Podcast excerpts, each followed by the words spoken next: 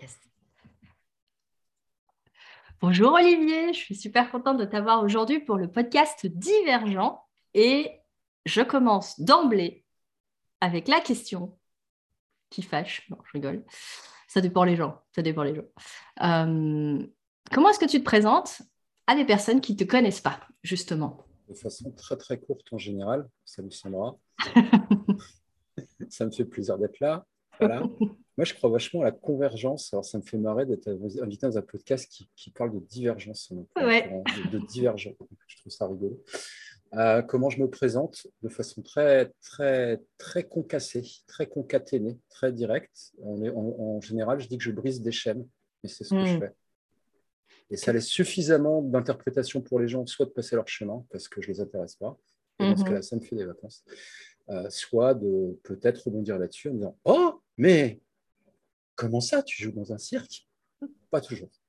C'est ça. Moi, c'est marrant quand tu as dit concassé, je sais pas, j'ai eu l'image d'une tomate, rien à voir, mais euh, bon, ouais, parce que tomate concassée. Mais... ce soir.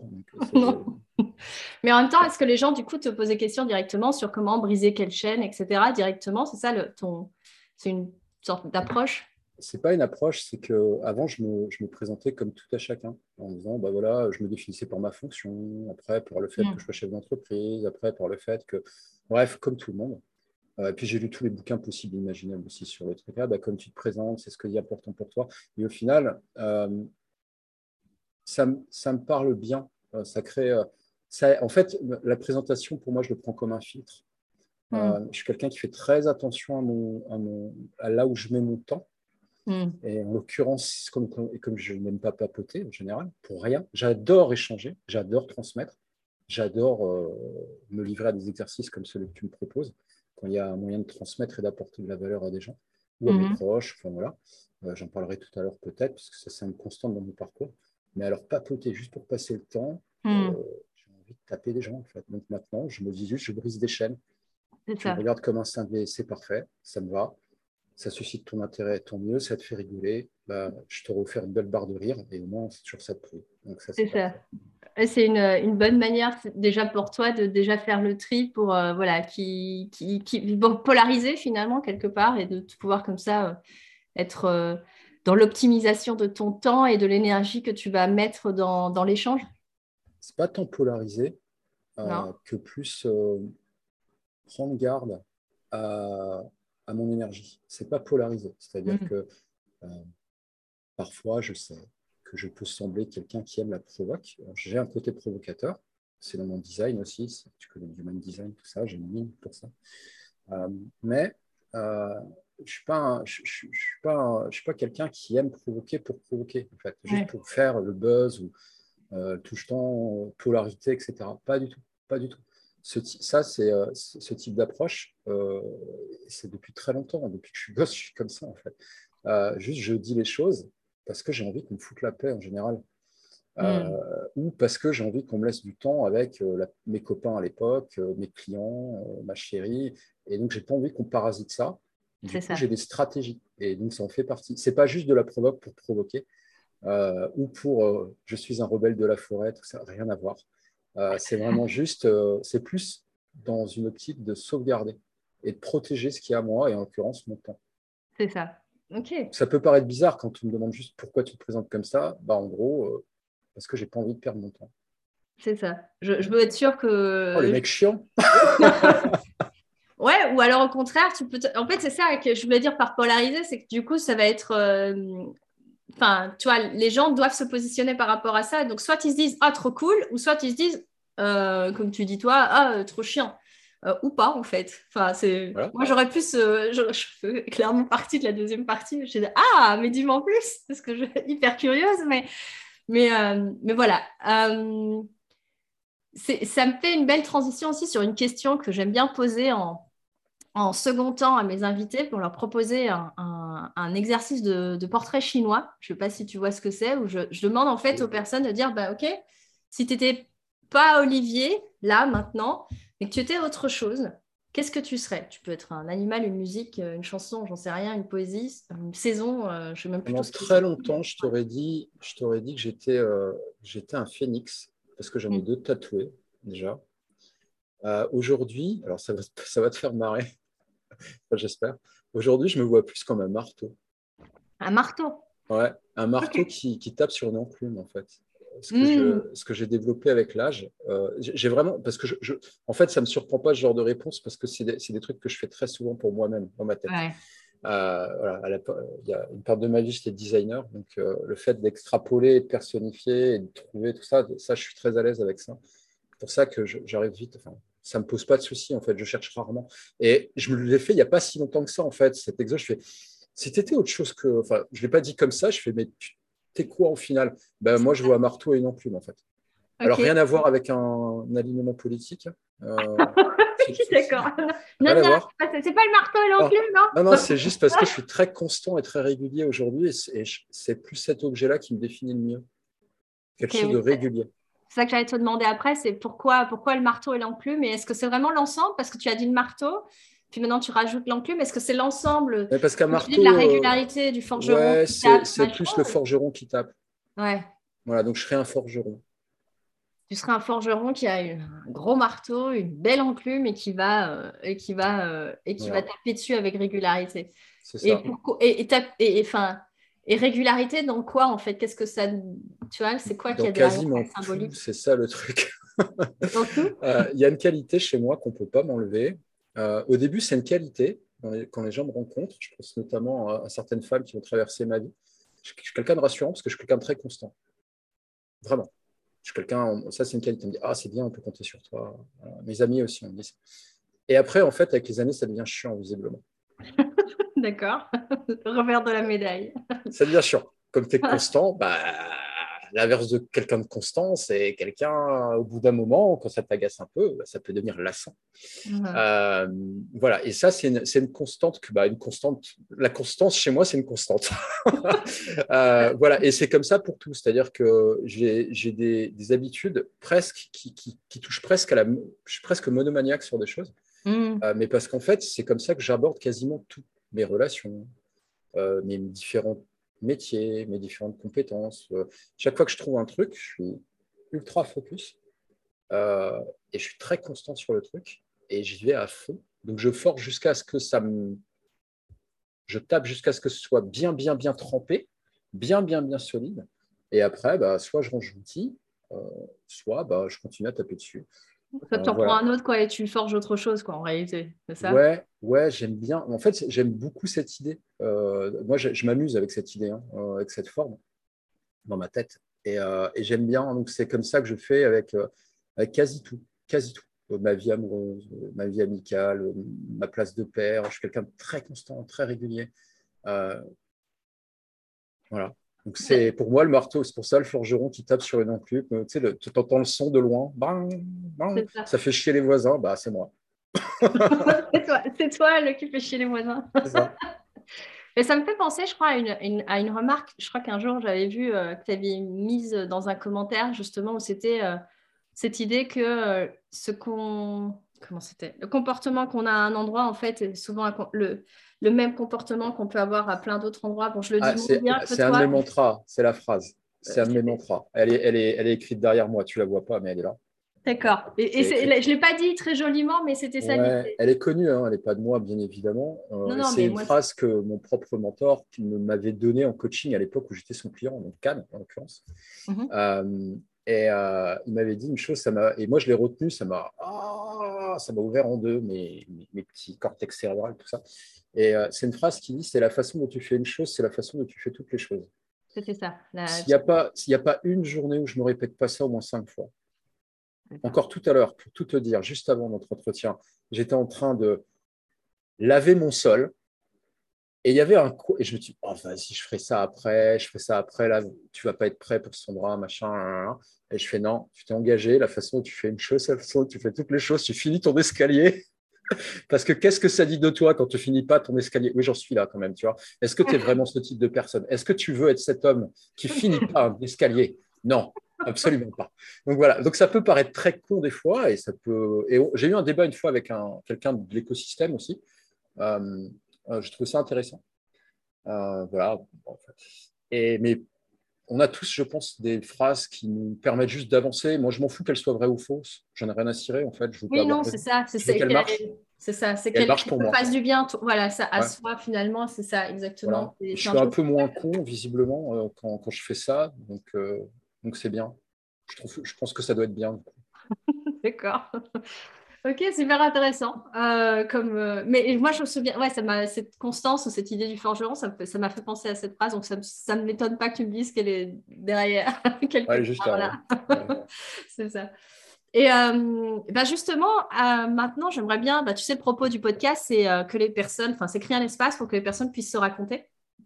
Et, et j'aurais bien envie, du coup, de, de, bah, te, de, te, donner la parole, que tu puisses raconter ton histoire unique et singulière de résilience. Tu la démarres où tu veux, tu, la, tu en décris ce que tu veux, et puis tu la termines où tu veux, on a le temps. Ok. À la fin, on meurt. Oui, oui, c'est vrai. La fin, la fin, c'est comme ça, généralement. Mais bon, après, il y a différentes manières de mourir. Hein, tout, le monde, sait comment finissait Titanic. Ça n'empêche pas que tout le monde est allé le voir et qu'il a remporté plein d'Oscars. Donc, du coup, j'espère que ce sera pareil pour ton audience, que tout le monde ne s'est pas barré. Euh, voilà, vous connaissez la fin, mais vous pouvez rester. Ça peut être sympa. Euh, bon, on commence par le début. Moi, je suis fils de militaire. Ça a un sens pour plus tard. Euh, je suis né, alors j'avais le choix entre naître, euh, je suis né en Alsace, alors, et là j'y vis hein, aujourd'hui. Euh, c'est très rigolo. Je suis né dans, une, dans un petit ville qui s'appelle Haguenau, et en fait, mais j'y ai jamais vécu. J'ai juste, je suis juste né là-bas parce que c'était où ça ou naître en Allemagne, parce qu'à l'époque, je m'étais stationné en Allemagne avec mon père.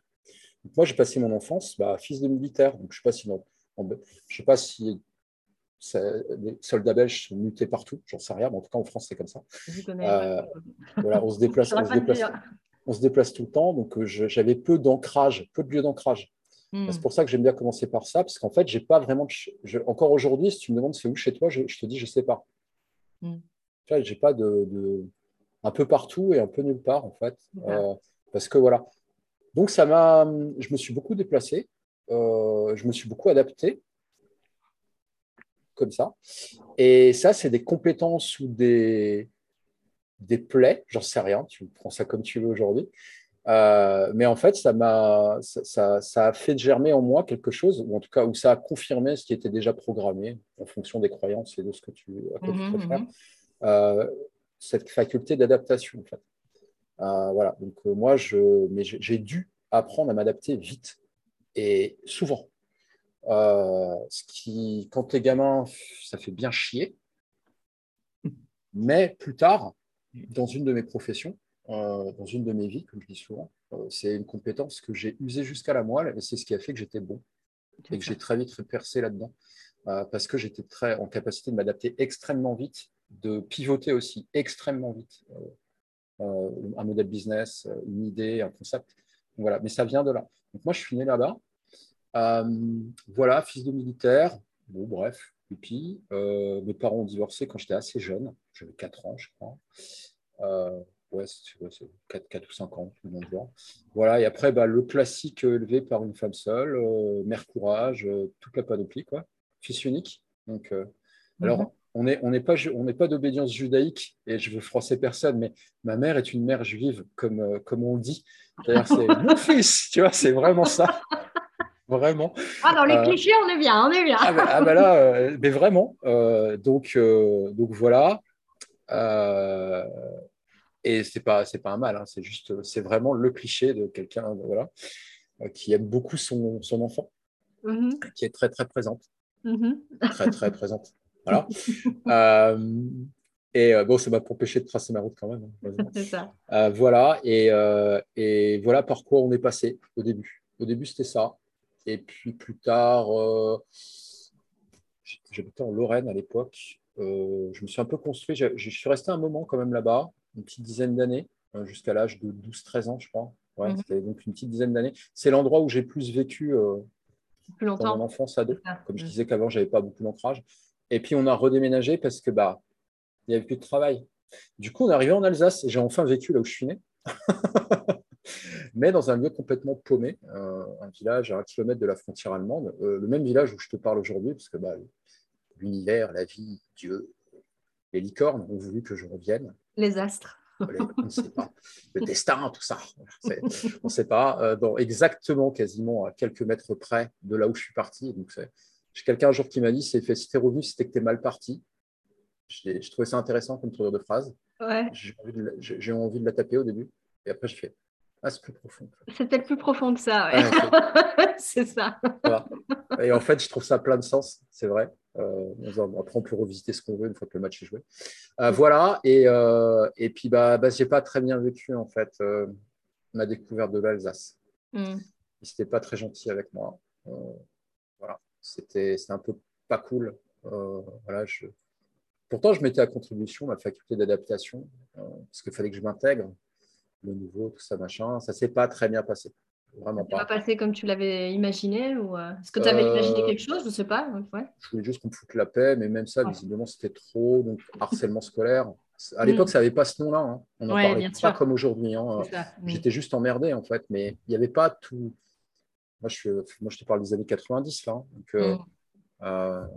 il n'y avait pas tout ça. Enfin, on en parlait peu. voilà, donc, bah, c'était pas top une expérience à vivre. Ça m'a permis de m'affirmer. Aujourd'hui, je, l'observe plus comme ça. Ça m'a permis aussi peut-être de, même si j'ai mis du temps à la déployer, cette qualité chez moi, et à la redécouvrir, c'est venu bien après, mhm. euh, mais à affirmer une forme de, souveraineté interne. Euh, aujourd'hui, je te, le dis comme ça parce que j'ai beaucoup travaillé sur moi, tout ça. Ouais, c'est ça. Tu as fait la paix avec. Voilà, blablabla. à l'époque, euh, franchement, je m'isolais beaucoup dans mon monde énormément. Euh, j'ai développé, euh, je suis quelqu'un de très créatif. Mhm. J'ai un monde intérieur très développé. Euh, j'avais des activités qui boostaient ça, c'est-à-dire que à l'époque, il n'y avait pas encore beaucoup de jeux vidéo. Donc voilà, c'est venu plus tard et je suis tombé dedans, bien évidemment, hein, le cliché, bien évidemment. Ouais, quand on a envie de s'évader dans un monde imaginaire et qu'on t'en propose un. donc, du coup, j'ai beaucoup lu. J'avais la tête dans les bouquins, énormément beaucoup d'héroïque fantasy, monde imaginaire, ce genre de choses. Et je jouais énormément aux jeux de rôle, aux jeux de rôle papier. Je créais des histoires, en fait. Donc, euh, voilà. Et, mais ça, c'est, pour moi, c'est pas anodin parce que j'y ai passé un temps de vie assez important au début. Je faisais que ça, je crois. Euh, si j'étais pas euh, collège ou trois, j'étais en train de dessiner, de raconter des histoires, d'écrire des choses, de conceptualiser des choses, de faire vivre les personnages ou quoi Ouais, voilà. C'est ce que aujourd'hui tu me dis. Tu te rappelles quoi de ton adolescence ou de ta préadolescence, adolescence? Bah, je, te, je me rappelle de ça. C'est ça. C'est ça qui t'a plus marqué, c'est toute cette euh, créativité du coup qui était un peu ton exutoire, ça, euh, par rapport à, à, ce qui se passait à l'école ou pas spécialement, ou c'était juste ton terrain de jeu quoi? Euh. Un peu des deux peut-être aussi.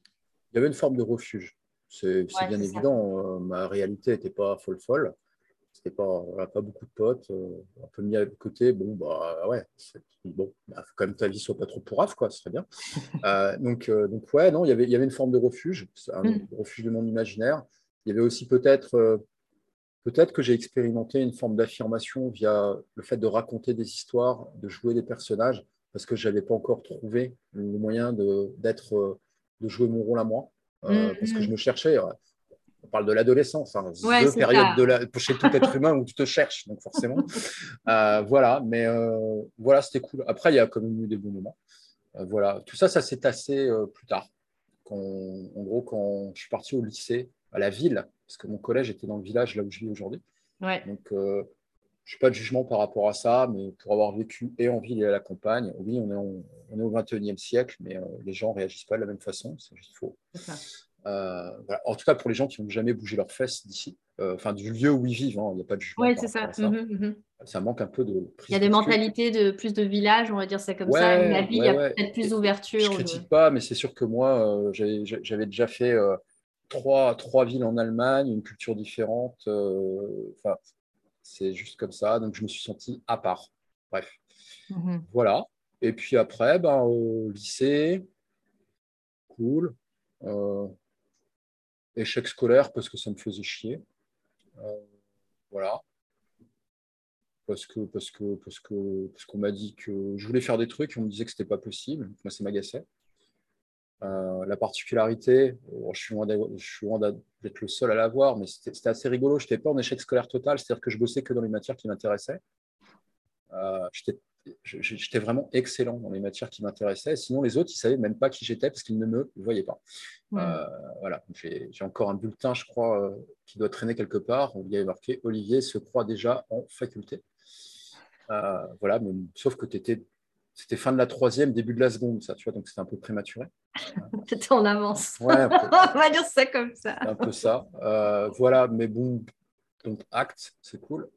Euh, et après, ben, vu qu'il fallait bien faire un truc, parce que on m'a fortement incité à passer le bac. Alors, je suis resté jusqu'en première. Je passé le bac de français. Je l'ai eu. Après, on m'a dit non, mais c'est bon, vous l'aurez avec ce que vous avez eu comme note au bac de français, c'est sûr, vous l'aurez. Je fais ouais, ok, mais j'ai pas envie de l'avoir en fait, je m'en fous. Je moi, ça m'ennuie ce que vous me demandez. Euh, mais vraiment, je ne voulais pas y aller parce que ça m'ennuyait. Euh, voilà, je ne comprenais pas ce qu'on voulait euh, de moi. en plus, on me disait que je ne pouvais pas aller là où je voulais. Enfin, bref, ça, n'allait pas. on me disait c'est pas possible, etc. Je fais bon, bah parfait, c'est pas possible, on va trouver un plan B. Donc, bah, comme moi, je voulais faire que deux trucs dans ma vie depuis que j'étais enfant, c'était soit créer des jeux vidéo, soit être, genre, être, être policier. Je fais bon, bah, jeux vidéo, visiblement, c'est mort, parce qu'on me dit que c'est pas possible? Euh, avec mon niveau, je sais pas quoi là. Euh, plus tard, c'est très, très drôle parce que plus tard, en fait, euh, si, je m'étais conseillé moi-même, j'aurais pu le faire largement. Donc, bah, du coup, il me restait. donc, du coup, je suis parti à l'armée parce que je suis encore partie de cette classe en France où il fallait faire son service national. Là où tous mes potes voulaient se barrer, moi, je voulais le faire. Et, hmm. mon, et, mon, année, c'est la dernière. On est la dernière, c'est 78. On était les derniers à être forcés d'y aller. Moi, je voulais y aller. Je ne savais pas qu'en France, il y avait eu cette obligation. Euh, si, si, c'était obligatoire jusqu'à. voilà, c'était obligé de faire ton service national. Euh, un vrai, enfin un vrai. À mon époque, c'était plus que 10 mois, donc voilà, alors aujourd'hui. Euh, donc moi, je voulais y aller et je voulais le faire. Bah, du coup, je ne l'ai pas fait en police, je l'ai fait en gendarmerie parce que moi, mhm. je voulais rester militaire. Ça me plaisait beaucoup. Et c'était, j'ai fait mon service national. J'étais bien, j'étais à ma place. j'étais content de servir les gens. j'étais content de servir mon pays aussi. Euh, mhm. parce que des, ça se voit pas comme ça, j'ai des grosses valeurs derrière. Euh, voilà, j'aime bien, j'aime bien. Voilà, moi, je crois, je, crois à plein de choses. Euh, et, et, après, je me suis engagé. Et je suis resté un petit moment. C'est ma première vie, ça. Voilà. Jusqu'à à peu près 24 ans, donc de 18 à 24-25 ans, je crois. J'étais gendarme, pas sous-officier de carrière parce que j'ai lamentablement planté deux fois l'examen. Euh, voilà, mais euh, engagé. Et euh, c'était super. C'est, je pense que ça m'a fait évidemment grandir. mais quand j'y réfléchis, je le dis tout le temps en fait, je savais que, ma mère s'en rappelle encore aujourd'hui, elle me dit, je me souviens de ce que tu me disais, elle me fait, je fais de toute façon, je serai ou d'un côté ou de l'autre, mais pas entre les deux donc tu voulais choisir ton camp, quoi, quelque part. Ouais, je suis d'un côté ou de l'autre, en fait. Euh, c'est-à-dire que je suis quelqu'un d'assez intense dans ses décisions. Euh, le mi de mi ça ne me va pas. Le, le tiède. non, ouais, le tiède, ça ne me va pas. Euh, ça ne veut pas dire qu'on ne peut pas le faire hmm. à sa façon, avec douceur, pas obligé d'être comme un bourrin, etc. Ça, c'est OK. mais juste, c'est. Enfin, c'est oui ou non, quoi. Euh, il n'y a mhm. pas de peut-être, il a pas. C'est un concept que je que j'écarte encore encore plus aujourd'hui. Le peut-être, c'est une invention de l'esprit humain. Ça n'existe pas dans la nature, le peut-être.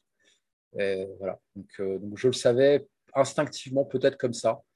Après, tu te racontes toujours l'histoire que tu veux euh, au moment tu as Ce qu'on disait aussi, euh, tu, te racontes les croyances ou les, ce que tu veux, mais ça te sert à ce moment-là. Donc, euh, voilà. mais, mais, je, mais par contre, à l'époque, je me souvenais, c'est-à-dire que je savais très bien que si j'étais pas d'un côté, j'étais de l'autre. C'est-à-dire que c'est soit j'étais en train de servir, on va dire, une, vision de la vie, de mes croyances de l'époque et de ce que je trouvais juste. en tout cas, voilà soit je servais une autre, un autre type de croyance chez moi qui était très présent aussi. Hein. Euh, voilà, qui était plus euh, rien à foutre, euh, prends ce qu'il y a, chacun pour soi, c'est ta gueule avant les autres. voilà, ça m'allait aussi bien. Hein. Moi, j'étais, j'avais pas d'avis en fait hein, par rapport à ça. Je fais OK, je, je vais entre les deux. Ça. voilà, j'avais un milieu qui était ambivalent. j'avais des groupes d'amis très bons, bien sur tout rapport. Très bonne famille, tu vois, très bon chic, bon genre et puis les autres. Et je me trouvais à ma place dans les deux mondes, en fait. Euh, il y a juste un moment où j'ai choisi d'évoluer dans un. J'aurais pu réussir dans l'autre aussi, d'ailleurs. C'est aussi ta faculté d'adaptation, en fait, qui justement transparaît là, tu vois, cette capacité de te dire de te trouver bien dans un camp comme dans un autre. Enfin, si on peut parler de camp, mais enfin, tu vois, tu...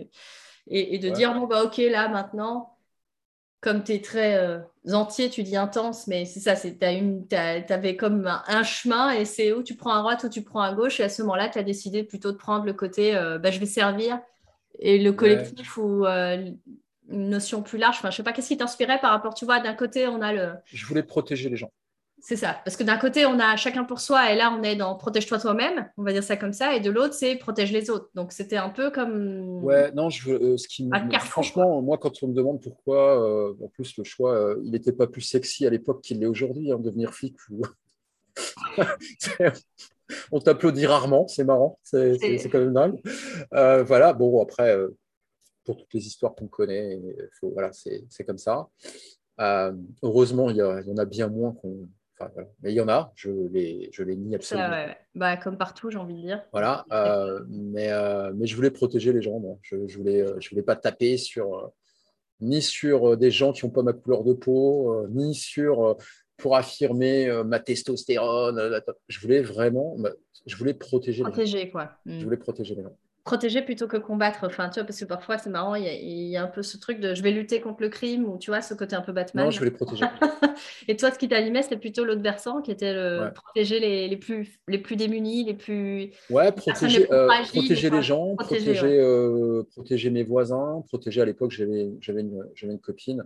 Enfin, je me dis, voilà, il faut bien que quelqu'un protège les gens comme ça, protéger ma mère, protéger. Euh, bref, il faut bien qu'il y ait des gens qui nous protègent parce que bah, j'aimerais bien vivre au pays des bisounours, j'aimerais bien qu'on n'en ait pas besoin, mais la réalité fait que sans protection, sans rempart, c'est une de mes croyances aujourd'hui, hein, et on n'est pas obligé de la partager, mais je la dépose ici. Euh, moi, je pense que notre société a besoin de murs, de mhm. remparts, et on a besoin de gars armés sur les remparts ou de femmes armées sur les remparts pour qu'on puisse les critiquer et leur cracher à la gueule. Mais pour que ça, tu sois protégé, tu as besoin de ces gens-là, en fait. Mhm. et en général, en général, très honnêtement, ils ne demandent rien. On ne demande, on demande pas à ce qu'on nous applaudisse tous les soirs. Pas du tout. Euh, juste foutez-nous la paix. Mais laissez-nous faire notre job, quoi, c'est ça. Ouais, ouais, ouais, ouais. Donc j'ai cru à ça et j'étais très, j'étais très heureux de ça. Vraiment. Mm. Euh, j'étais heureux de servir mon pays. Voilà, j'avais cette valeur-là. Pour moi, servir, c'est quelque chose qu'aujourd'hui qui est très important aussi.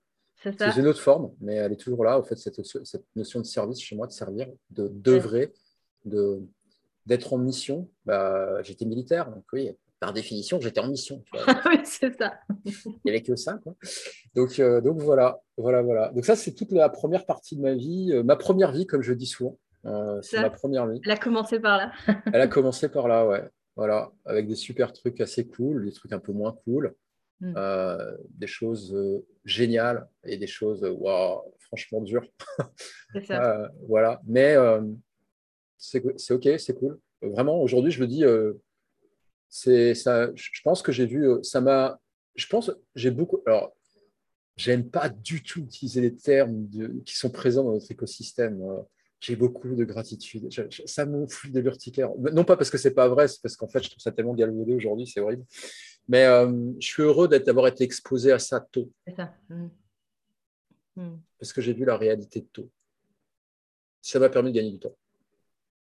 Ouais, c'est genre un peu comme, euh, comme euh, euh, du coup une sorte de, de, Tu, tu, as pu voir la réalité sous toutes ses facettes, quoi, quelque part. La réalité, j'ai envie de dire brute, mais pas dans le sens brutal, hein, mais non, la réalité, à l'état brut tel, tel qu'elle est, avec, comme tu dis, des moments merveilleux parce que bah, ça fait partie de la vie aussi. Et puis, il y a d'autres réalités beaucoup moins cool, mais qui sont aussi là et présentes à la, à, la même hauteur, j'ai presque envie de dire. Mais... Ouais, pas enfin, juste la réalité telle qu'elle est. C'est ça. La réalité. Après, je sais, on pourrait toujours, oui, mais tu es dans la projection de tes propres.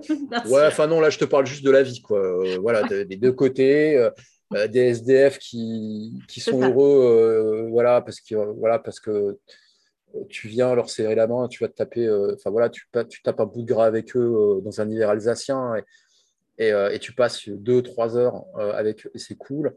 et puis aussi, bah, juste de la violence, des agressions mais à côté de ça aussi, des naissances, enfin des escortes de, de, pompiers qui, avec, avec un bébé qui est en train de naître à l'arrière d'une bagnole. Enfin, j'ai plein, enfin, on a plein d'histoires, en fait, la plupart. Je dis on parce que, honnêtement, il y a, on est, quand tu as œuvré, que ce soit dans les forces de l'ordre ou même dans la protection civile, que ce soit les pompiers ou genre, pour des histoires, tu en as plein. C'est ça. C'est un, un, truc de fou, en fait. C'est hallucinant ce qui se passe. Donc, je, mais je suis heureux de ça, d'avoir été confronté à ça. Euh, voilà, ça m'a permis de dire Ah, ok, la vie, en vrai, c'est ça, en fait. D'accord. Et, euh, quelque chose que je, une question comme ça qui me vient, euh, c'est que quand tu justement tous ces métiers-là, tu sais qu'ils sont au service. Et, et moi, je, suis fascinée par ce côté. Euh, bah, voilà, effectivement, tu peux te retrouver à voir toutes les facettes de la, de la réalité. Et, et comment est-ce que tu fais pour pas plonger Ou est-ce que, est que finalement on est encadré dans ce genre de métier-là? Parce que j'ai un peu l'impression qu'on est laissé un peu au, chacun pour soi. Et donc, enfin, moi qui aime bien euh, tous les sujets autour de la résilience et tout ça, justement, c'est comment est-ce qu'on fait quand on se retrouve un jour, on expérimente le plus beau de l'être humain, j'ai envie de dire. On, voilà, on, sent euh, l'humanité dans une expérience qu'on a vécue avec un grand H. Et puis, euh, et puis le jour d'après, on se retrouve face à l'inhumanité. Et comment est-ce qu'on fait pour gérer ces moments-là? Alors, toi, comment tu as fait pour les gérer? Je vais, je vais, je vais juste. pas si gérer truc. mais. Ouais, si, si, tout à fait. Je, vais juste parler de mon retour d'expérience d'une part et de, de l'expérience que j'ai eue à l'époque. D'accord? On parle des, début des années de, fin des années 90, début des années 2000. On est en 2022. Je ne peux pas me prononcer sur ce qui est en place aujourd'hui. Non, mais je préfère parce que sinon, voilà quoi. J'en sais rien, moi, de ouais, remettre en contexte, quoi. Ouais. Parce qu'il y, a aussi beaucoup de choses qui ont évolué. Euh, mm-hmm. Je suis encore en contact avec certains de mes anciens collègues qui ont fait carrière, etc. Euh, même certains qui sont à la retraite aujourd'hui, euh, mes anciens chefs notamment. Et euh, voilà. Donc, je voulais juste reprendre un point qui m'a. Enfin, je me permets. c'est juste que c'est important pour moi. Il n'y a pas d'inhumanité. Ok, ouais. C'est pas inhumain. Ce que j'ai, c'est juste une autre phase de l'humanité. L'humanité, c'est aussi ça. Ouais, ouais. Enfin, pour moi, voilà, c'est juste. Euh, je, je, ah, non, ça, ça, me semble juste. Donc, mais, euh, mais parce que c'est vraiment ça, en fait. C'est euh, la vie. parce que je pense très honnêtement qu'on est tous capables des deux. Ah oui, mais clairement. Absolument, des deux, vraiment, vraiment, mm. vraiment. et donc, bah, est-ce que ça fait moi quelqu'un d'inhumain si je, si, je laisse, si je me laisse aller à mes pulsions? Je ne pense. Enfin, c'est presque un débat philo, mais, mm. mais voilà. Donc, comment on fait pour gérer ça? Alors. Euh, il y a des groupes de soutien, il y a de l'encadrement. Euh, ok. Bon, en vrai. oui. Euh, pas assez. Trop léger, tu peux dire Tu ne fais pas forcément appel. Non, il y, a, les deux côtés. Ah, ouais. Tu ne fais pas forcément appel, c'est compliqué. C'est-à-dire que tu es sur un accident mortel à 1h du matin avec les pompiers. Voilà. Euh, tu rentres de patrouille de nuit. Euh, bon, bah, tu as, vu un type qu'on décolle de la chaussée parce qu'il s'est enroulé autour d'un arbre. Quoi. Euh, voilà. Et puis, et puis tu rentres. Donc, tu as ça à gérer. Enfin, voilà. après, ça, c'est pas nous qui le faisons, c'est les pompiers, mais on est tout le temps là. Voilà. Et puis, bah, tu vas dormir. Tu as des rapports à taper, des constats, des machins. Là, là, là. Puis, tu n'as pas que ça. Enfin, ça se trouve, en plus de l'accident mortel, tu as eu un autre truc après. Enfin, c'est possible. Hein. Euh, et puis tu rentres, tu dors, euh, tu te relèves et tu repars en patrouille, en fait. Hmm. Ça, c'est. Et ça se cumule. Euh, alors attention, il t'arrive pas des trucs choquants ou traumatisants tous les jours. En général, franchement, il s'est passé plus de temps où il s'est passé rien mais vraiment rien. tu tournes en voiture, tu te fais chier. Une fois, je fais putain, mais on va faire un truc, quoi, parce que là, c'est compliqué. Euh, voilà, un truc, c'est faire chier les gens sur la route. Hein. c'est faire des contrôles routiers, parce que bah, on se fait chier. En fait. Euh, voilà, mais... ouais, en fait, on s'ennuie. C'est ça. Non, je, je, je, je déconne. Oui, on rigole. Euh, mais enfin voilà, donc non, il n'y a pas. Enfin, moi, de mon vécu, il n'y a pas vraiment eu ce genre de choses. Après, on. De, de tout ce que moi j'ai traversé, j'ai pas, en plus, je n'ai pas forcément fait la demande. Mes mentors étaient là, mes chefs euh, en fait, on règle ça entre nous. Enfin, moi, je l'ai vécu comme ça. Euh, c'est les plus anciens te prennent en main. Euh, voilà, ils te disent fais attention. Enfin, bref, il y, a vraiment une, un grand esprit de camaraderie. Quand tu, mmh, quoi, c'était encore comme ça, c'est comme ça. c'est ce qu'on appelle l'esprit de corps à l'armée. c'est quelque chose que j'ai trouvé beau, moi, personnellement. Voilà. Euh, et, c'était plutôt comme ça, à tort ou à raison. Donc, tu es encadré par des non-professionnels de la psychologie qui eux-mêmes ont leur propre trauma. Euh, oui, euh, mais ce qui est intéressant, c'est cette notion de. Enfin, tu vois, mais je, je, vois ça plus comme des, des, tuteurs de résilience. Ils n'ont pas forcément eux-mêmes, tu vois, mais, mais ils sont tu as un soutien. Le soutien, déjà, permet de, de faciliter. Ouais, des vétérans, tu vois. ils sont là depuis plus longtemps que toi, ils en ont plus que toi. Ils te disent, mon gars, ça va passer, t'inquiète pas. Par contre, euh, voilà, si tu as envie de vomir, vomis. Si tu as envie de pleurer, vas-y, lâche. Enfin, on m'a jamais. Euh, enfin, voilà. Mais ouais, non, il n'y avait pas. J'ai plein. Je pourrais t'en raconter plein. Mon premier suicide non plus. J'ai pas eu de soutien particulier. En plus, c'est très particulier parce que il y a des blagues en fait. Ah c'est tout un constat en fait. Pour, euh, des, pour des, Ouais, ouais, ouais. Moi, par exemple, on m'a fait croire, on m'a fait, mon premier suicidé, c'était une personne âgée qui s'était fait exploser la tête avec son fusil de chasse l'année de la canicule, la première canicule en France en 98, l'année où, voilà, où tous les vieux euh, décédaient, mais là, je, voilà. Euh, et on a retrouvé, euh, enfin, en fait, ses proches se sont inquiétés quelques jours plus tard. Donc, il avait fait chaud et il a fait ça dans son hangar, hangar en tôle. Et bah, il, était, il avait séché un peu partout. Pardonne-moi de l'image, mais je ne peux pas dire autrement, en fait. Il y en avait un peu partout. Et l'odeur, c'était quelque chose de grand, en fait. Donc, moi, le, premier, le premier mort que j'ai vu, pour de vrai. Ma confrontation à la mort, c'était ça. Euh, et donc, j'étais un tout bleu bite. Hein. J'avais 19 ans, hein. tu vois bien, j'avais rien vu. Et on était deux, moi et mon chef, en fait. Et il y a le, les pompiers qui arrivent, le pompier funèbre, il y a tout le monde. Il fait euh, Est-ce qu'il a suivi le rite de passage? Et j'ai fait quoi? Il fait bah, Ah, bah, il faut embrasser le mort, en fait. Et j'y ai cru. Et il n'y a personne qui rigolait. Donc, quand tu sais pas, et en fait, mais non, pas du tout. Enfin, il y, a, plein de rites, en fait, un peu comme ça. Euh, voilà. Après, je ne dis pas que c'est généralisé. Hein. C'est juste que c'est assez drôle. Et mais en fait, tu as besoin de l'humour énormément euh, pour, pour prendre du recul. Euh, tout le temps constamment. sinon, tu ne peux pas faire ton travail. C'est comme un mécanisme aussi pour, ouais, c'est ça, pour pouvoir mettre un peu de distance dans ce que. Ouais, c'est ça. Tu ne peux pas faire ton travail. Tu peux pas. Hmm. Si tu commences à penser que cette personne, euh, elle, a une, euh, elle a une mère, elle a un père, là, sur le moment, tu peux pas servir. C'est pas possible. C'est ça. du coup, tu, oui, c'est ça. Tu es trop impliqué, du coup. Ouais, ouais donc, euh, en fait, l'automatisme que moi, j'ai développé, du coup, quand je suis en, face à des coups durs, je l'ai développé à cette époque-là, servir. Concentre-toi sur, sur, sur, ce que tu es en train de faire. C'est C'est la tâche avant tout, quoi. Ouais. Mm. Alors, ça peut paraître. C'est une protection, hein, j'en ai bien conscience. Hein, mais, euh, voilà, mais au moins, tu avances. Mais elle sert. mais elle sert.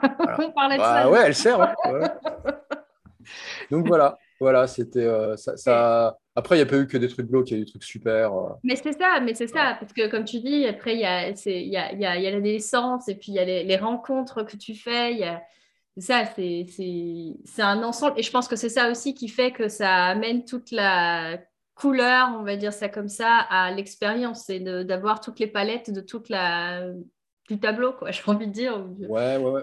En, tout cas, c'est je regrette absolument pas. Au mm. contraire, j'ai choisi de partir, de ne pas renouveler mon contrat et de ne pas repasser le concours de sous-offre pour des raisons euh, mûrement réfléchies. C'est-à-dire qu'il y avait, y a en tout cas, c'est ce que je constatais. Euh, je, voyais certaines, enfin, les gens qui m'entouraient, qui avaient, euh, mon âge, en fait, l'âge que j'ai aujourd'hui, en fait. Hein, euh, voilà, je viens d'avoir 44 ans. Mais ils étaient là depuis longtemps, 20 ans, 30 ans. Je me dis, est-ce que tu veux vraiment. Alors, ce n'est pas le cas de tout le monde, hein, que ce soit bien clair. Mais je fais, est-ce que tu veux vraiment euh, à l'époque, c'est ce que je me disais. Je fais, est-ce que tu veux vraiment ressembler à ça? C'est ça. Mm. Alors, ressembler, il n'y a pas de jugement physique. C'est-à-dire. Euh, non, mais est-ce que tu veux, être, tu veux incarner ce type de personne-là Non, mais il y, avait beaucoup de tristesse, en fait. Ouais, ok. Mm. J'ai été, en vrai, il y avait beaucoup de tristesse. Euh, des chemins de vie différents, des parcours de vie différents, mais beaucoup de tristesse. Ah, voilà, est-ce que tu voulais, est-ce que voilà. Alors après, il y a des addictions, il y a mm-hmm. l'alcool beaucoup c'est assez commun. Euh, voilà. Euh, mais beaucoup de tristesse. Je me disais, est-ce que, tu veux vivre avec la tristesse Et est-ce que c'est ça qui t'a du coup donné l'envie de, quitter, de démarrer une nouvelle vie, j'ai envie de dire, enfin un autre chemin, parce que tu as eu plusieurs vies? Ouais, je considère être dans la troisième, là, donc c'est pour ça. Euh, honnêtement, oui, euh, parce que j'aurais pu rempiler pour un nouveau contrat. J'avais encore le droit. Euh, et puis bah, là, sur un malentendu, à force, je l'aurais eu ce concours. Hein. Voilà, ça, devenait bon. et j'aurais fait carrière et, tout va bien. non, je suis vraiment, c'est par choix en fait. Hmm. Je l'avais considéré avoir fait le tour à mon niveau. Hein. Pas, évidemment, pas le tour de la question, loin de là. mais j'étais heureux de ça. Et non, je voulais pas devenir. Je fais non. Je, connais mes penchants aussi. Euh, mhm. Le terrain n'était pas propice à mon épanouissement. C'est ça. Et tu, et tu l'as senti, du coup, est-ce que tu avais déjà un appel vers autre chose ou est-ce que non, c'était juste un choix à partir de non, j'ai pas envie de ça, mais je vais voir ce qui vient? Euh, Non, j'étais pas appelé par autre chose particulièrement. Pas, euh, pas ce euh, on va, voilà, puis après on verra bien, on a cherché du boulot. Du coup, j'ai pas été souvent au chômage dans ma vie, mais je l'ai connu un petit peu. Euh, je connais le système français, du coup. C'était assez rigolo. Euh, je ne sais pas trouvé ça d'une grande aide, c'est pas grave. Euh, c'est pas grave, moi ça me va bien. voilà. Et non, après, du coup, après, bah, moi j'étais, même si je n'avais pas beaucoup de compétences en informatique à l'époque, ce qui me fait beaucoup rire aujourd'hui quand j'y pense, j'ai développé ça. J'étais attiré par l'objet en fait. Je suis, fasciné par l'informatique, fasciné. C'est l'objet, un clavier, un truc. Euh, pour moi, c'est la personnification de ce que je vivais quand j'écrivais des histoires. Hmm. C'est un monde. Et c'est pour ça que je voulais créer des jeux vidéo dans mon deuxième, euh, dans mon plan d'origine. Euh, et ça se faisait via ce truc-là. Pour moi, c'est une baguette magique, ce machin, aujourd'hui. Et j'y crois, enfin, je, je, le vois toujours comme ça, en fait. Hein. c'est vraiment magique. C'est un outil magique. C'est magique. C'est de la magie. C'est un grimoire, ce truc. Voilà, donc du coup, j'ai fait, je veux faire un truc avec ce machin. Euh, du coup, voilà, j'ai continué à, bidouiller. J'avais faire deux, trois petites choses. Je savais taper euh, avec tous mes doigts sans les regarder, je tapais vite. Du coup, bah, euh, j'ai fait des remplacements de, dans des petites boîtes au début, de, des, boîtes où tu fais rédiger tes CV, des boîtes de reprographie, ce genre de choses. Là, j'ai commencé à apprendre la mise en page. Parce que, mhm. voilà, au fur et à mesure. Puis ma, patronne m'a pris en affection, et puis elle m'a tendu la main, elle me dit bah, si tu veux, on te paye une formation pour que tu viennes graphiste PAO. Donc euh, je fais bah ouais, c'est cool. Elle me dit bah, on pourra en avoir besoin, etc. Donc euh, j'étais en alternance, enfin voilà. J'ai passé un petit diplôme là-dessus, puis euh, elle n'a pas pu m'embaucher, mais du coup j'ai eu une autre opportunité après, mhm. dans la presse gratuite. Et mon, ma deuxième vie a débuté comme ça, c'est-à-dire que je suis, je suis, devenu graphiste, graphiste PAO. Ensuite, j'ai intégré un groupe de presse français, l'Est républicain en fait. Euh, j'y suis resté euh, cinq ans à peu près. Là, je suis devenu graphiste. Il y a eu une restructuration. Je me suis mis à intégrer la cellule web. Du coup, je suis devenu designer web, web designer. Ensuite, il y a eu une restructuration. Du coup, j'ai eu le droit de prendre un congé pour me faire former, parce que ça faisait cinq ans, on avait des avantages sociaux, tout ça, machin. Et je dis, OK, je vais me barrer. Euh, parce qu'en fait, ils nous déplaçaient, et par contrat, s'ils nous déplaçaient, c'était considéré comme une rupture de contrat, une rupture mhm. conventionnelle, en fait. Donc, on avait, plein, on avait un gros chèque, euh, plusieurs, plus de plusieurs dizaines de milliers d'euros, euh, parce que c'était une rupture de contrat et que j'étais dans un statut qui était très protégé, qui existe encore, qui s'appelle les ouvriers du livre. C'est un vieux truc qui date de l'époque où on imprimait encore avec euh, enfin voilà, c'est avec des grosses presses et des, des corps en fond. Gutenberg sort de ce corps. Ouais, à fond, c'était ça. Euh, voilà, et puis euh, bah, moi j'ai profité de cette opportunité encore une fois. Je fais non, non, moi je ne suis pas les copains. À 50 km, hein, ils nous déplaçaient, mais tout allait bien, ils nous payaient une prime. voilà, voilà. Je fais non, moi j'ai vu ça comme une opportunité. Je dis ok, non, j'ai fait le tour. je m'entendais pas très bien avec mon chef. Mm-hmm. et je fais non, vous allez me former, c'est cool et euh, je, vais, euh, je vais entreprendre. Je vais devenir freelance en fait. c'est comme ça que et tu là, voilà. cette opportunité. Quoi. Ouais, c'est ça. Et on m'a dit, bah ok, tu vas te former dans une boîte toute pourrie euh, locale. Et je fais non, je vais me former à Paris, dans une des meilleures écoles, en tout cas à l'époque, toujours d'ailleurs, qui s'appelle Gobelin. Et je fais, c'est là-bas que je vais me former. Et vous allez payer. Et en fait, ils ont dit ok. en fait, ils n'avaient pas trop le choix d'après la loi. Donc, bah, du coup, je me suis formé dans cette école. et c'est là que tout a commencé pour moi. Donc, et là, tu t'es lancé après en, freelance, dans, toujours dans le graphisme du coup, ou web design Ouais, ouais, c'était ça. J'étais web designer freelance. C'est ça. voilà, totalement. et en même temps, j'étais en train de me former sur le développement, sur plein de choses, le code, le, montage vidéo, le motion design. Bref, je suis resté huit mois en formation euh, à Gobelin. Du coup, c'était un peu chez moi. Du coup, euh, j'ai pris mes aises, en fait. Et comme je suis quelqu'un de passionné et d'entier, et monomaniaque, hein, c'est pour ça que j'ai commencé par ça. La constance, la constance. et, que j'adore transmettre ce que j'apprends, comme j'intègre vite, et que j'ai hmm. cette capacité de pouvoir retransmettre, de vulgariser très très vite et donc d'aider les gens à monter en compétence à ma vitesse, en fait, tout simplement.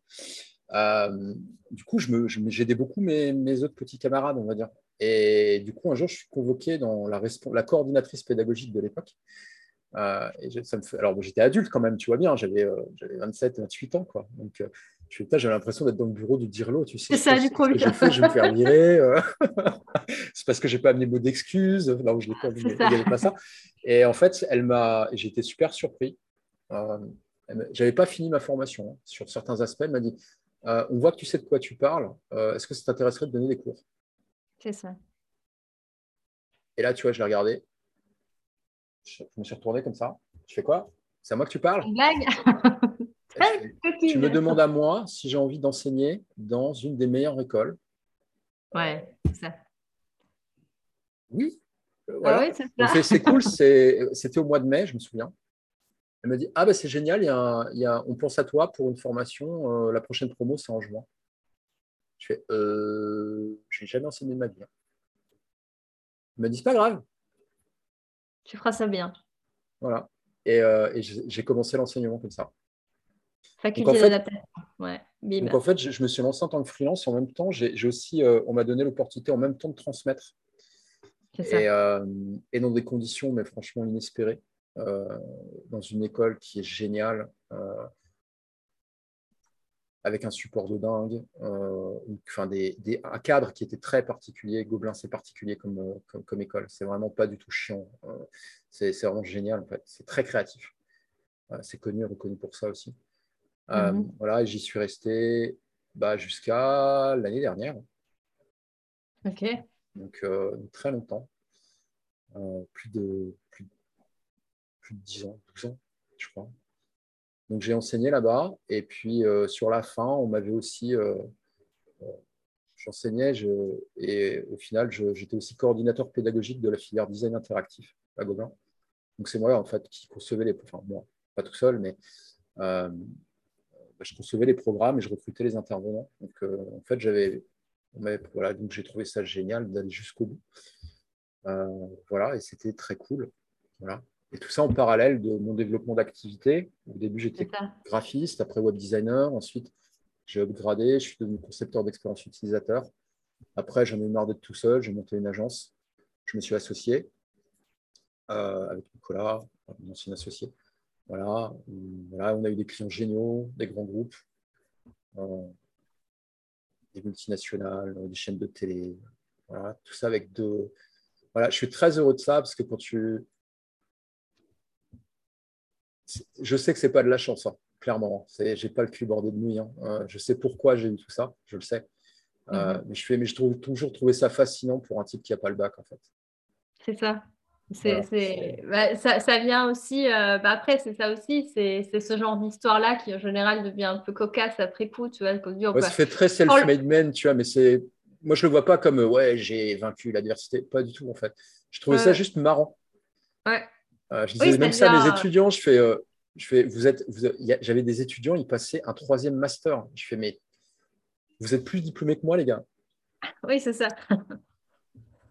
et pourtant, je me suis jamais, et ça, c'est aujourd'hui quelque chose qui est très utile dans, avec les personnes euh, qu'on accompagne, les entrepreneurs qu'on accompagne aujourd'hui chez les extraordinaires. parce qu'on est, on est, on a souvent des clients qui ont un, challenge avec le syndrome de l'imposteur. Mm je me suis jamais senti comme un imposteur. C'est ça. Mm. Je savais pourquoi j'étais là. Je bossais. Je bossais fort, hein, vraiment. Mais vraiment beaucoup. mais j'étais là, en fait. j'étais peut-être pas le plus expérimenté, sans aucun doute. J'étais sans doute débutant, oui, mais jamais imposteur et jamais amateur. Ça, non. Mhm. Ça, il n'y a pas sa place pour moi, ça. Donc, du coup, je me sentais toujours assez légitime. voilà. Et voilà, ça, c'est lié à mon parcours. C'est-à-dire que je, le fait de devoir s'adapter vite et de devoir être crédible vite, de devoir être à niveau vite sur plein d'aspects. Vite, opérationnel, vite euh, euh, performant. Bah, du coup, euh, tu n'es pas un imposteur. Tu es obligé d'être à, minima compétent. Pas le meilleur, mais à minima compétent. Bah, si tu es compétent, tu n'es pas un imposteur. C'est ça, tu es bon, quoi. Tu deviens vite bon, quoi. Après, compétent. compétent. Voilà. Bah, compétent, je ne suis, pas bon. d'accord, d'accord. Ah non, les choses, je, juste, je sais faire un truc, tu vois. On ne peut pas dire que je suis bon. ça va, ça va. ok, donc tu deviens rapidement compétent à force de. Ouais, c'est ça. Enfin, il y a une sorte de, comme tu dis, de, de OK, je suis là, je, je suis all-in, quoi. Tu, tu, tu, tu viens pas pour euh, faire un peu de pré-semblant et donc du coup, le syndrome de l'imposteur n'a pas sa place puisque du, tout, du coup, toi, es juste, tu fais de ton mieux euh, à fond, quoi. Ouais, et puis surtout, je, je vais chercher les mots. Enfin, c'est c'est rigolo parce que les challenges que j'ai eus, euh, qui sont tous positifs, hein, tu vois bien, on, j'ai pas, j'ai jamais enseigné de ma vie. Euh, bref, du jour au lendemain, on me dit tu veux pas enseigner, et puis pas enseigner vite fait euh, entre deux portes. dans, une, dans une coopérative bénévole, et c'est déjà très bien de s'exercer comme ça. Direct, on me dit, c'est quoi, tu veux pas faire une formation pour des gens qui payent 15 000 balles l'année? Euh, avec une attente comme ça, et c'est le mois prochain. Tu vois, c'est pas genre dans six mois, on va. Non, c'est le mois prochain. Tu vois, c'est.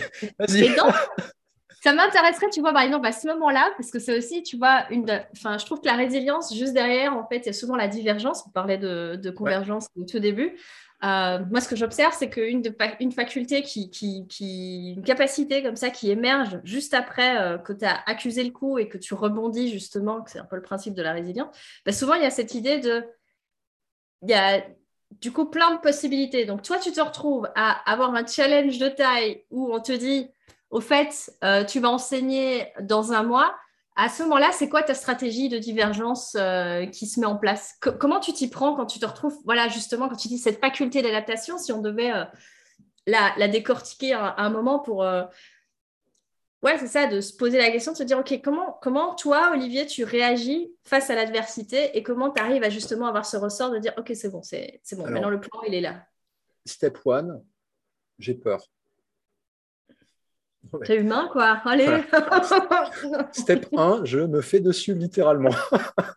je me dis, ça va pas bien se passer du tout, putain. Merde, qu'est-ce qui me tombe dessus? Euh, Et je panique, clairement. Et donc, du coup, la réaction à ça, c'est t'es pas prêt. Et donc, du coup, ma réaction, c'est bah, fais en sorte d'être prêt. Donc, euh, j'arrête de hmm. dormir, euh, je lis tout ce qui est possible, euh, je deviens boulémique, bref, boulémique d'infos. Hein, voilà. Ah, voilà. voilà, donc pour être prêt. Après, je me rends compte que je peux cesser totalement de dormir, de toute façon, je ne serai pas prêt. Parce qu'on ne me laisse pas le temps. Et donc, du coup, quoi, à ce moment-là, tu te rends compte qu'il vaut mieux dormir quand même? Du, coup, je me dis, il faut dormir. Ça, c'est déjà, ça, se passe mieux. Euh, et en fait, euh, après, après j'étais encadré quand même. Hein. J'avais un super, on, m'a enfin, on m'a pas non plus. Ouais, tiens, voilà les clés. Lâché euh, dans le vin, vas-y. Non, non, non, quand même. On m'a dit, bah, si tu as besoin de quoi que ce soit, etc. N'hésite pas. voilà le plan pédagogique. voilà, mais après. Et puis, on m'a accompagné sur mes premières, la rédaction de mes premiers cours. Ça s'apprend, mhm. enfin, ça se fait pas n'importe comment. Quoi. Enfin, voilà. Euh, tu es accompagné. Enfin, il y, y, a une relecture de ma coordinatrice euh, en me disant bah là, tu vois, c'est pas comme ça, là, tu respectes pas tel point. J'ai appris aussi beaucoup de choses comme ça. Donc, euh, donc ça, ça j'étais accompagné. Après, il y avait juste à faire. Mais par contre, je me sens toujours pas prêt en fait à enseigner. C'est ça. Donc attends, parce qu'il y, a une première phase où bon, c'est la panique, ok. Ensuite, la deuxième phase, c'est OK, pour contrebalancer cette panique, tu, ah, pour répondre à la question, je ne suis pas prêt, ben OK, on va travailler dur. Donc là, c'est va, va, falloir bosser dur et taper, taper, taper fort. Ouais, tu t'entraînes. Quitte à pas dormir, quitte à plus, enfin, à plus, voilà, à mettre toutes les ressources en, on va dire, ouais, de t'activer, on va dire ça comme ça. Et puis, il y a un moment donné où, bon, la suractivation, c'est bien, mais en fait, je me rends compte qu'il y a quand même des besoins fondamentaux qu'il faut que je prenne en considération parce que de toute façon, vu le temps imparti, je ne pourrais pas y arriver. Donc, on va, on va juste quand même se protéger un minimum. Et puis après, il y a appel, appel à un ami, j'ai envie de dire, ou, ou, c'était il, y a, il y, a, en fait se rappeler euh, d'une évidence, c'est-à-dire que tu n'es jamais prêt à quoi que ce soit. Euh, tu peux être entraîné. Euh, voilà, il y a juste un moment. Est-ce que tu es vraiment prêt à intervenir sur un accident de la route quand tu l'as jamais fait? Je, Non, absolument pas. Est-ce que tu es vraiment prêt à intervenir euh, quand il y a un cambriolage et que tu sais pas ce que tu. Non, malgré que tu fais. Tant que tu n'es pas confronté, tu n'es jamais prêt, en fait, vraiment pas. Et c'est la même chose, en fait, quand, mm. quand tu es enseignant, en fait. En fait, cette, cette enfin, elle s'appelait, elle s'appelle toujours Anne, hein, elle, est en vie, hein, donc elle est à la retraite maintenant, euh, celle qui m'a donné ma chance. Euh, elle, elle, elle avait les compétences requises pour enseigner, elle les a validées en me proposant le poste, en fait, en me hmm. proposant cette opportunité.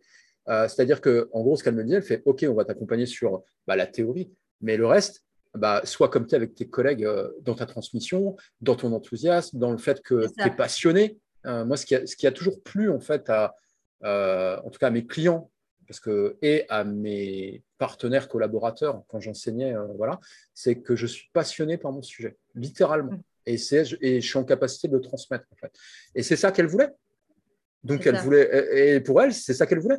Et donc, bah, quand je me suis rappelé ça, quand elle, euh, et Ongo, elle m'a dit, mais euh, fais ça, en fait, tu vois, ça va bien se passer. Alors, est-ce que j'ai été super bon à mon premier cours? Franchement, je pense pas. mais euh, le niveau était là, les évaluations étaient bonnes. les évaluations, parce que dans, dans, la formation continue pour adultes, c'est les adultes qui évaluent les cours, hein, c'est pas l'inverse. C'est ça. donc, donc voilà, ils étaient satisfaits, donc c'était parfait. voilà. Donc, ça m'a fait travailler un muscle qui est de faire avant d'être prêt. Euh, c'est ce qu'on dit aussi beaucoup à nos clients aujourd'hui, de faire avant d'être prêt.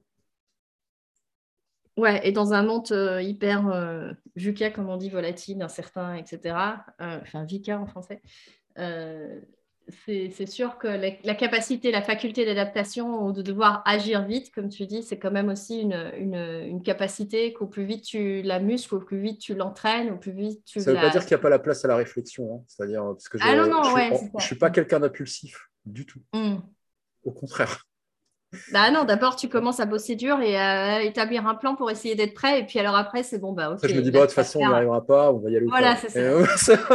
après, vas-y, vas-y, lâche. c'est bon. non, non, ouais, enfin voilà. Donc, euh, non, c'est une faculté. En fait, c'est juste euh, être. C'est développer. Je pense que j'ai développé cette faculté-là, en fait. C'est juste d'aller très, très vite sur dire, ok, euh, tu es suffisamment prêt, tu amélioreras plus tard. tu seras excellent plus tard si tu as envie. Euh, ou si, ça, si tu y arrives un jour, parce qu'il y a des fois où tu n'y arrives pas, tu n'es pas bon, tu n'es pas bon. Euh, mais là, il y a, y a, à servir, il y a à faire, on t'attend, prends tes responsabilités. Euh, et, et, voilà quoi. Fais sur, il y a, a peut-être ça aussi ouais, dans, dans, dans, ce que tu expliquais. Dans, donc à un moment donné, tu te rends compte, bah, lâche, de toute façon, tu ne seras pas prêt. Et, finalement, ce qui prend le pas, c'est bah, tu fais au mieux et de toute façon, tu es là pour servir. Ouais, mais il y a aussi à nouveau cette notion de service dont on parlait au tout début. Ouais, bien sûr. Je pense qu'il revient de se dire bon, bah, ok, euh, à un moment donné, est-ce que tu te dis pas, bon, bah, on m'a fait confiance, on me donne ma chance, euh, vas-y, je tente. Euh, moi, de toute façon, je vais faire au mieux de ce que je peux transmettre, ouais, offrir, je faisais, je faisais mon max. Je faisais mon max. C'est ça. Mm. Je n'aurais pas pu être meilleur. Je n'aurais pas pu être meilleur à l'instant T. C'est l'alcool Toltec. C'est ça. Fais au mieux, euh, ouais. fais au mieux. Ouais, mais avec la deuxième partie de cette phrase que tout le monde dit tout le temps, euh, avec les moyens que tu as sur, euh, le moment. C'est au mieux sur le moment. Voilà, donc, bah, c'était ça, mais je n'avais pas lu les accords Toltec donc, à l'époque. Après, tu as fait Ah, c'est ça que ah, je ça, fais. Ah, c'est ça que je fais. Celui-là, c'est bon, check. ça, ça va. Donc voilà, et bah, c'était très cool tout ça. Ça, mm. ça, a été, ça a été ma deuxième vie. Ça, c'est la deuxième. Euh, voilà, c'était très cool. Euh, j'avais ma notoriété. Euh, j'avais pris ma petite revanche sur la vie. Et, qu'est-ce qui t'a fait basculer enfin, À nouveau, d'où est parti le. Qu'est-ce qui a été peut-être le déclencheur de, de, la troisième? J'ai perdu le sens, honnêtement. Hmm. J'ai perdu le sens je trouvais plus de sens à, ce que je faisais avec, euh, avec mon agence euh, et avec mon associé. Euh, bah, on, parce que là-dessus, on était alignés. C'est-à-dire, lui comme moi, on n'arrivait plus à trouver le sens de notre œuvre. Ce que vous faisiez, Ce qui fait que, comme par hasard, les clients ne re-signaient pas avec nous, hmm. alors que j'ai eu des clients pendant cinq ans. J'ai moi, le groupe Canal, par exemple, ça a été mon client pendant six ans. Mhm. Euh, quand je rentrais quelque part, on y restait longtemps, mais vraiment longtemps en fait, mais vraiment très longtemps. voilà, et j'ai formé 300 personnes, je crois là-bas. Et, enfin, voilà, donc, euh, donc on a vraiment contribué à faire de belles choses euh, sur la durée aussi, parce que, mon métier, qui n'était pas juste au début, je faisais des jolies choses graphiques, etc. Mais après, moi, je concevais des expériences. Et là, c'est plus du tout le même boulot. Hein. C'est ça, ouais, c'est ça. Là, euh, tu es sur de la fidélisation, sur de l'expérience client. Euh, ouais, et de l'expérience aussi de l'expérience collaborateur, c'est-à-dire faire en sorte comment se sent le collaborateur à l'intérieur. Moi, je bossais beaucoup avec les RH, en fait. Bah, ah donc, on était vraiment dans l'humain, justement, mmh. et dans, dans, le faire en sorte que l'humain se sente mieux pour s'épanouir et pour avoir les moyens aussi de ce qu'on lui demande. et j'ai adoré faire ça. Et il y a un moment donné, juste Peut-être un peu d'usure, euh, sans doute. Euh, et puis, perte de sens. Bah, les clients ont commencé à partir. Et puis, bah, on ne gagnait pas de nouvelles compètes. Bah, forcément, on était, on était plus inspiré par y aller. Quoi, plus excellent. Ça se sent, hein, clairement. Euh, et c'est commencé à partir en sucette. Et puis, remise en question, du coup. Où vais-je Qui suis-je Dans quelle étagère? Tout ça, tout ça. Mhm peut-être une crise de la quarantaine en amont, parce qu'à l'époque, je n'avais pas 40 ans. Tu vois. Euh, Mais tu as toujours été précoce, on l'a on dit depuis Je ne sais pas. euh, mais, euh, mais voilà, et puis, euh, bah voilà. Donc, un peu une petite descente sociale, parce que l'argent était moins présent. C'est ma période faste, comme j'aime le dire. Hein. L'argent était là, gros contrat, je ne me posais pas beaucoup, je gagnais très bien ma vie. Voilà, euh, les personnes qui partageaient ma vie à l'époque euh, se posaient très peu de questions aussi, euh, voilà, très clairement. J'étais pas encore aussi éduqué financièrement qu'aujourd'hui, et donc je me dis putain, mais quel con! mais bon. Ah mince, il aurait oh. dû mieux! oh là là là là! Bref, c'est pour ça que je suis aussi vindicatif. c'est que j'allais dire, c'est peut-être ça maintenant qui fait que, tu sais, toujours les vies perçues, tout ça. c'est ça, c'est pour ça que je suis aussi vindicatif aujourd'hui sur ce sujet. Euh, voilà, et, euh, et, après, ben, en fait, ce qui m'a fait switcher, c'est pas tant, là, c'est pas tant une décision euh, que une décision qu'on a prise pour moi. C'est-à-dire juste quelqu'un qui partageait ma vie à l'époque et qui a décidé de voir si l'herbe était plus verte ailleurs. Mmh mmh euh, et chose que j'ai pas très très bien vécu. Euh, voilà. Euh, et ben voilà, donc on a fait exploser un modèle que j'avais reconstruit. parce que bah, c'était un deuxième divorce. J'ai déjà eu un premier avec la mère de mes filles. voilà, voilà un, deuxième. Je me comment faire beaucoup on commence à se faire vieux quand même hein, à chaque fois. Reset, enfin, on, brûle tout. On recommencer tout, ouais, c'est ça. Hmm. J'en ai un peu marre là. Euh, je serais bien que je capitalise. J'en ai marre. En fait, je me suis, voilà, je fais OK.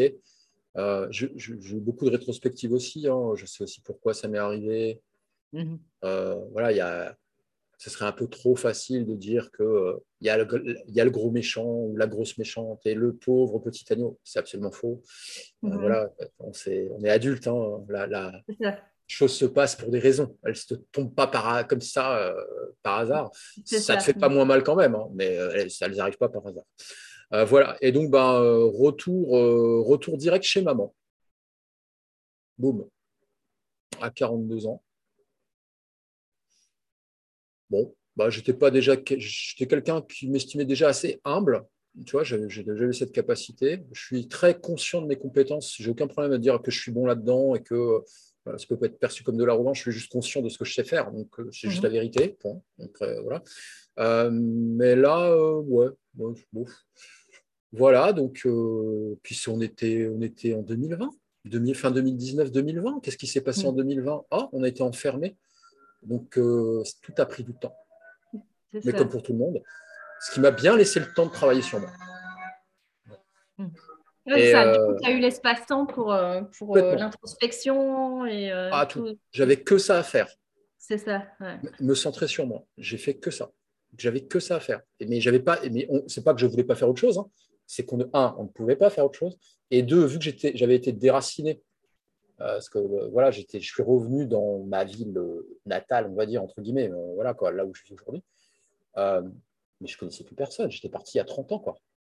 C'est ça. Tu vois, voilà, bon, bah, du coup, bah, j'ai eu tout le temps possible imaginable pour me développer psychologiquement, passer des diplômes sur des trucs qui me faisaient kiffer et développer mon corps.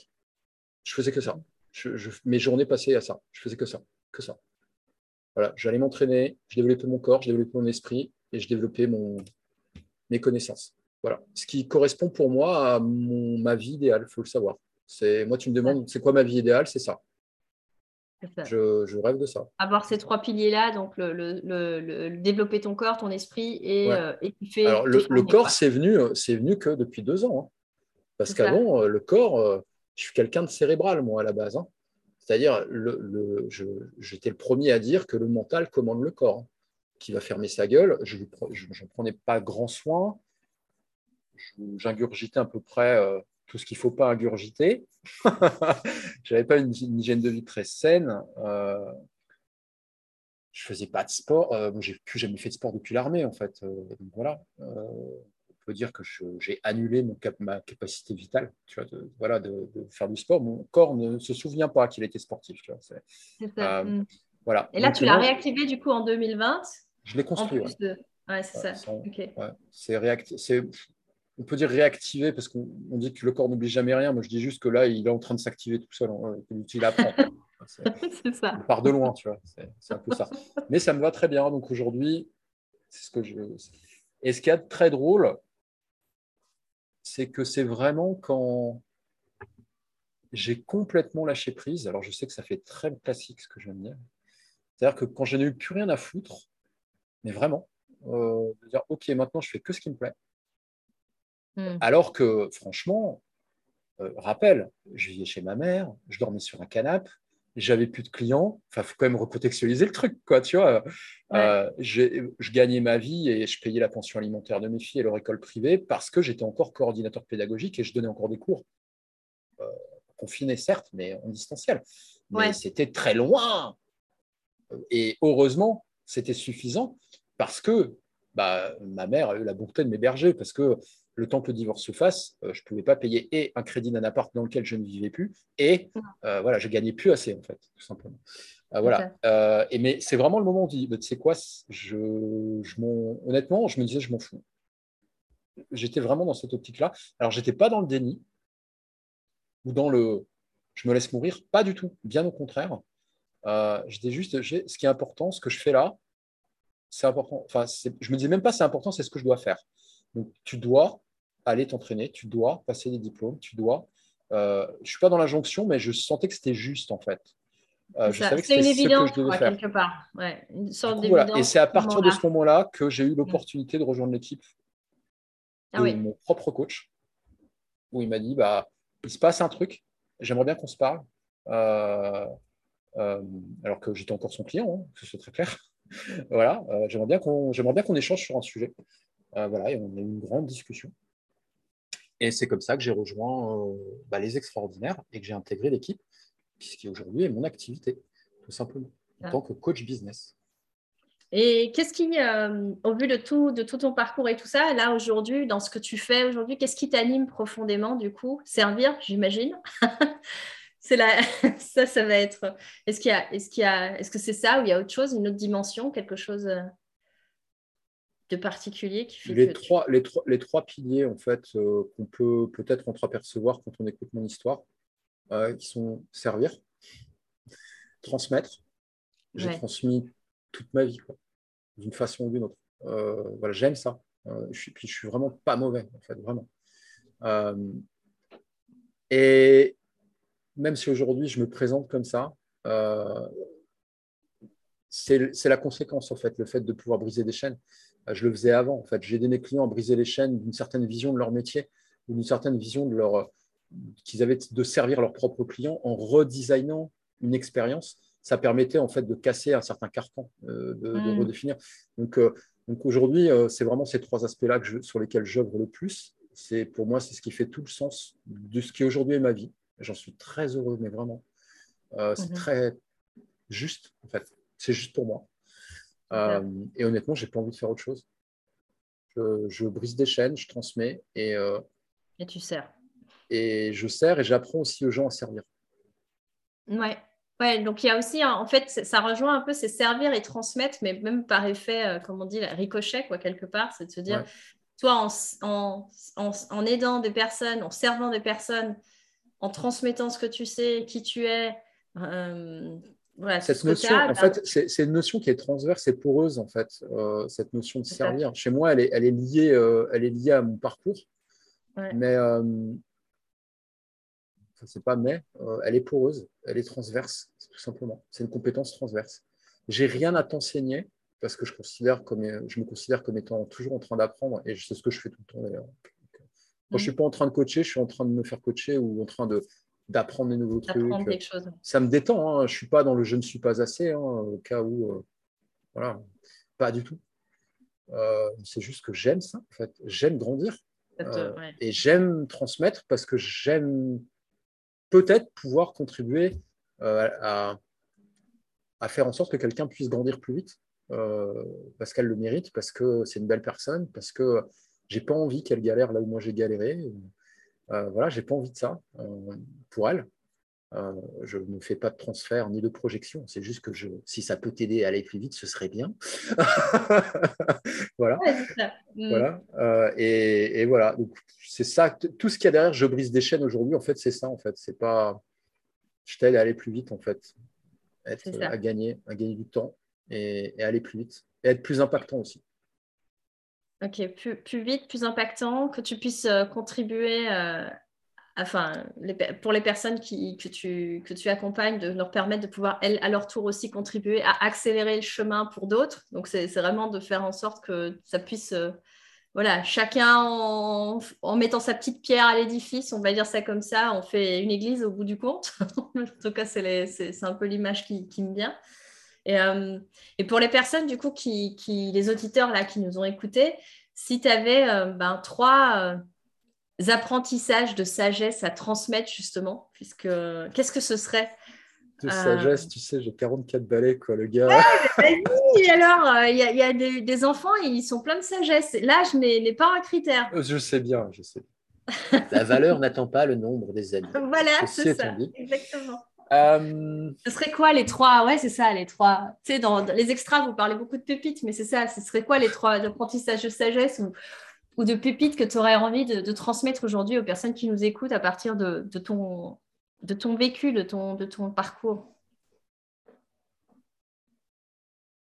Ce qui fonctionne pour moi, et c'est ce que j'essaie de transmettre, euh, mm. je le dis souvent à nos clients. Encore, je l'ai dit, j'étais en coaching ce matin avec, euh, avec le mastermind et je, l'ai dit à une cliente.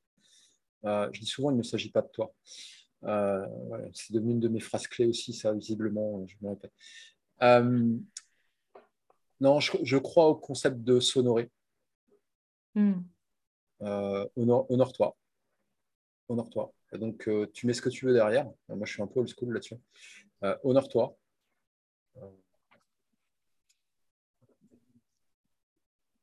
Ouais, il y a vraiment ça.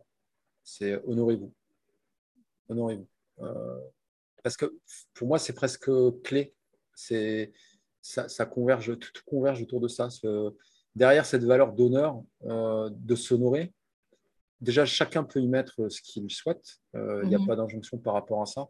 Mais c'est, pour moi, c'est quelque chose de, qui conditionne absolument tout. Le fait de s'honorer, ça, tu ne peux pas te dire que tu t'honores et aller en dilettante sur quelque chose euh, ou ne pas euh, faire juste ton taf. C'est pas possible. Tu peux pas. tu ne peux pas t'honorer et se dire ah, c'est quoi, euh, je vais lui envoyer son mail euh, et il me foutra la paix. C'est pas possible. En fait, il y, a, une espèce de switch qui se fait quand tu, mm. cherches à t'honorer. Enfin, en tout cas, c'est moi, c'est comme ça que je le vois moi. Donc, mm-hmm. vraiment s'honorer. Je, cherchais à, vous honorer autant que vous pouvez. La réflexion est importante, mais pas au détriment de l'action. On n'intègre rien quand on ne tente rien mais vraiment. Et c'est un ancien cérébral qui parle. Vraiment.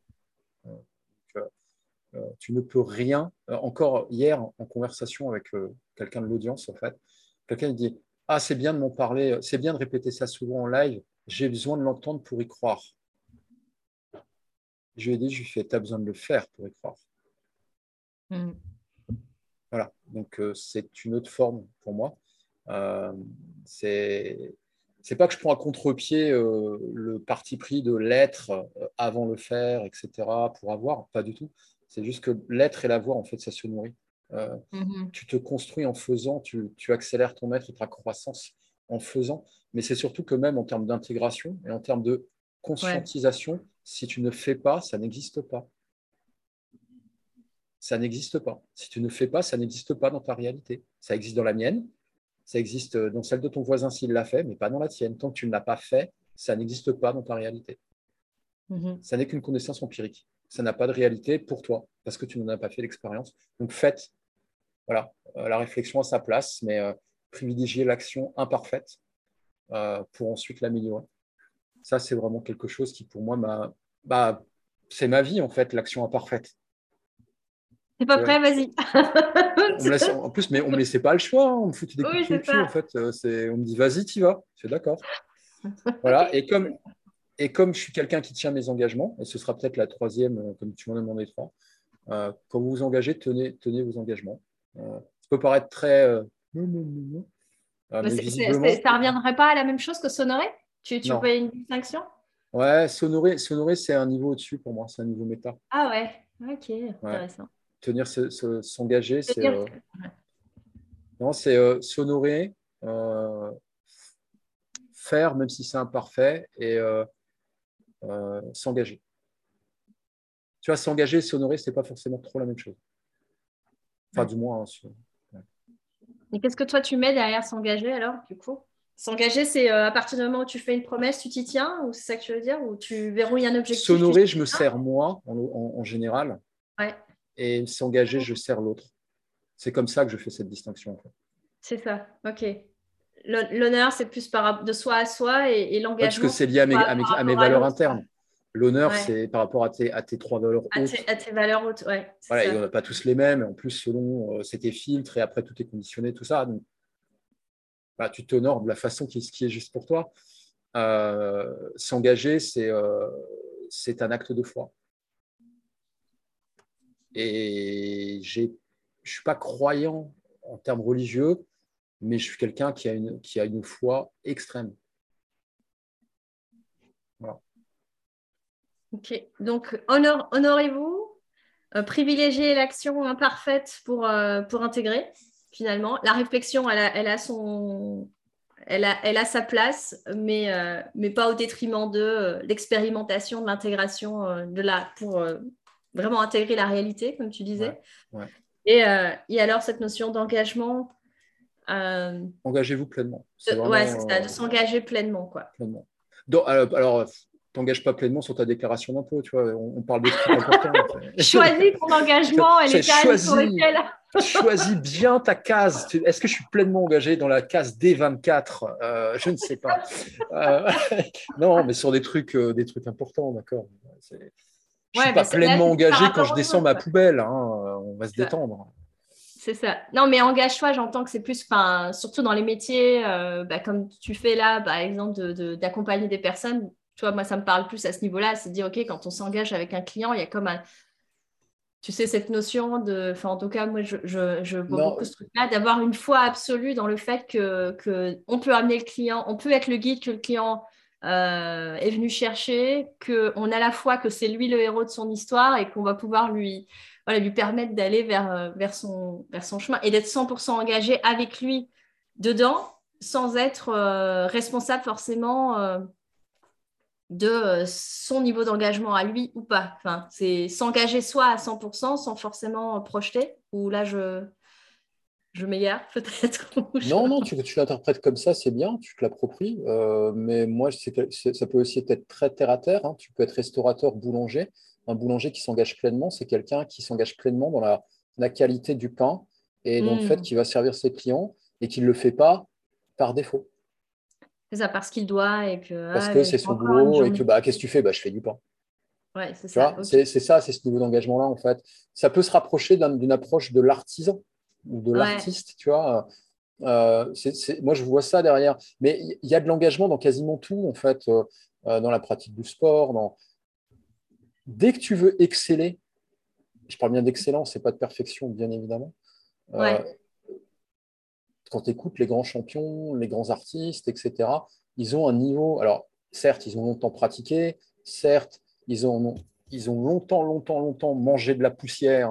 oui, on a tendance à l'oublier, mais ils ont un niveau d'engagement dans, dans, leur pratique et dans ce qu'ils ont choisi comme étant bah, leur mission ou leur, mhm. euh, leur exigence, euh, qui est totale. C'est ça que moi j'entends par niveau d'engagement. Il y a pas, tu peux être pleinement engagé et, être secrétaire de mairie. Hein. Ouais, ouais. c'est juste, tu le fais pas par défaut. Et je pense que le manque d'engagement, euh, c'est justement ce qui crée tellement de mal-être au travail. Et c'est un sujet sur lequel j'ai bossé avec certains clients pendant dix ans. Mm-hmm. Il y a quelqu'un que moi j'ai beaucoup lu à l'époque qui s'appelle Isaac Getz, qui est un leader qui a écrit plein de bouquins qui s'appelle L'entreprise libérée. Je ne sais pas si tu mm-hmm. connais. Euh, il donnait plein de conférences, etc. C'est ce qu'il nomme le désengagement actif.